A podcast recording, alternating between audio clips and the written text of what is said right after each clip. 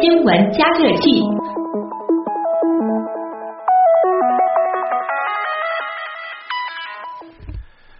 今天凌晨的三点三十四分，我国首颗新一代北斗导航卫星完成星舰分离，卫星顺利进入到预定轨道。这标志着我国北斗卫星导航系统由区域运行向全球拓展的启动正式实施。嗯，从区域运行到全球拓展，到底意味着什么？这个问题呢，我们稍后会详细来说一说。嗯，首先还是简单介绍一下什么是北斗卫星导航系统。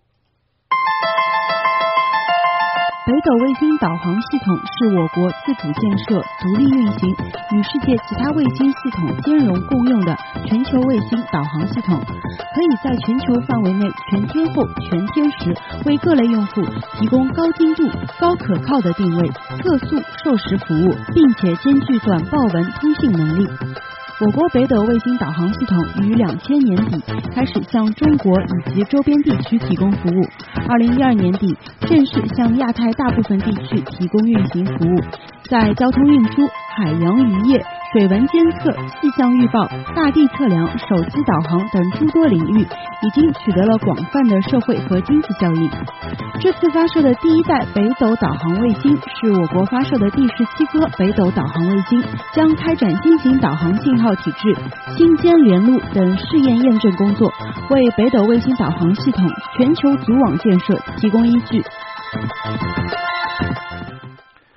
在刚才的介绍当中呢，有两个词，不知道大家有没有注意听啊？嗯一个是叫星间链路，一个呢是全球组网。哎，没错啊，挺专业的两个词语。是。那么，到底什么是星间链路、全球组网，又意味着什么呢？哎我们马上要来连线的是国防大学副教授葛立德。葛老师您好，首先给我们大家做个名词解释吧，到底什么是星间链路呢？呃，所谓星间链路呢，是指导航卫星与导航卫星之间的不经过地球站中转而直接互联的一个数据的链路，这是提高导航卫星星座系统生产能力一个关键的技术。实际上，除了星间链路技术之外的话，还有一个自主导航的技术。所谓自主导航的技术呢，就是指导航卫星的星座啊，它要提升自主的工作能力，最大限度的减少对地面测控系统的依赖性。那么，从现在的各个国家所建成的啊，包括美国 GPS 系统、俄罗斯格洛纳斯系统以及我们的北斗系统也好，包括欧洲国家正在加紧建设的伽利略系统，它的这个导航卫星需要在地面测控站的提供一个啊校准信息等等啊，它要不断的来修正啊卫星的长期预报的心率以及时钟的参数，然后自动的生成这个导航的这个电文，就是对地面测控系统的依赖性是比较高的。那么未来的话，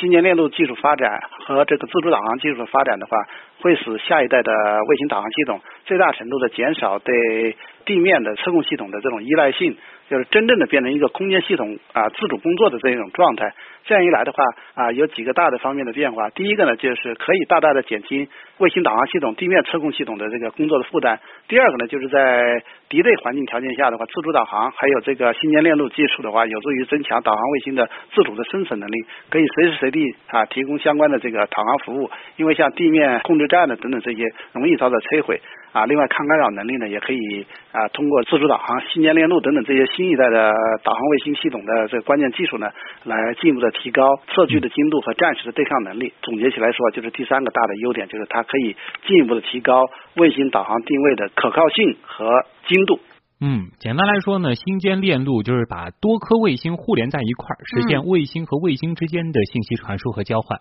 它的优点呢，主要就是这样一些啊。第一呢，是可以提高精度；二呢，是可以减少对地面站的依赖，从而降低系统运行的成本；三呢，就是可以在敌对环境下增强导航卫星的自主生存能力，嗯不会因为地面遭到摧毁而影响卫星它本身的导航功能。嗯，所以说啊，开展星间链路实验意义是非常重要的。嗯它可以实现真正的空间互联。那么在各大媒体的报道中也提到这样一点啊，哦开展星间链路等实验工作，可以为北斗卫星导航系统全球组网建设提供依据。嗯，之前我们也说到，这次新一代北斗导航卫星的发射有一个重要的意义，就是从区域运行向全球拓展。那么这个全球拓展，它又意味着什么呢？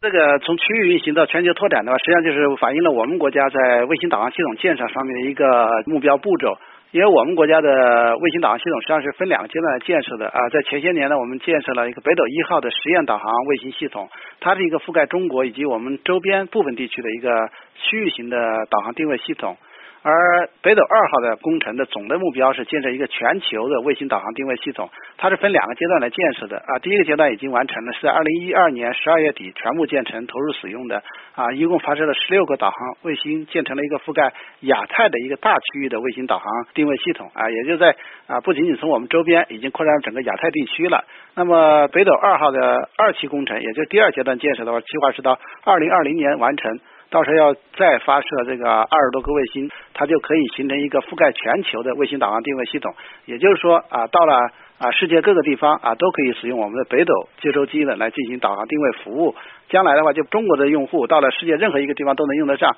世界其他地方的用户呢，也可以用中国的北斗二号呢提供相关的这个导航定位的服务。嗯，所以说对我们来说最重要的意义，可能就是以后咱们到国外也用得上北斗导航了。嗯。那么，葛老师最后一个问题就来了：我们国家的北斗导航卫星系统今后会给我们的实际生活带来一个什么样的变化呢？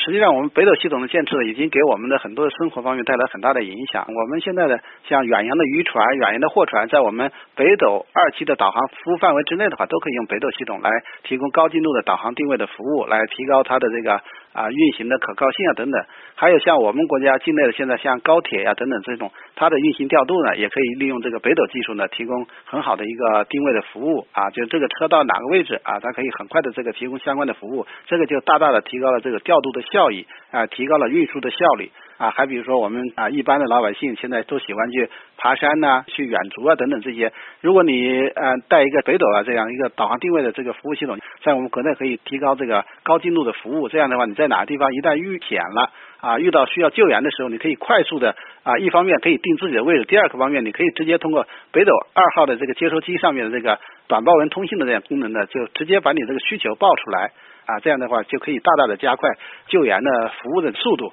啊，所以这个北斗系统的应用的话，应该说对我们的生活、对我们的工作啊、对我们的国家安全等等各个方面都会带来一些直接的提升的影响。嗯。好，非常感谢来自国防大学葛立德教授为我们带来的详细解答。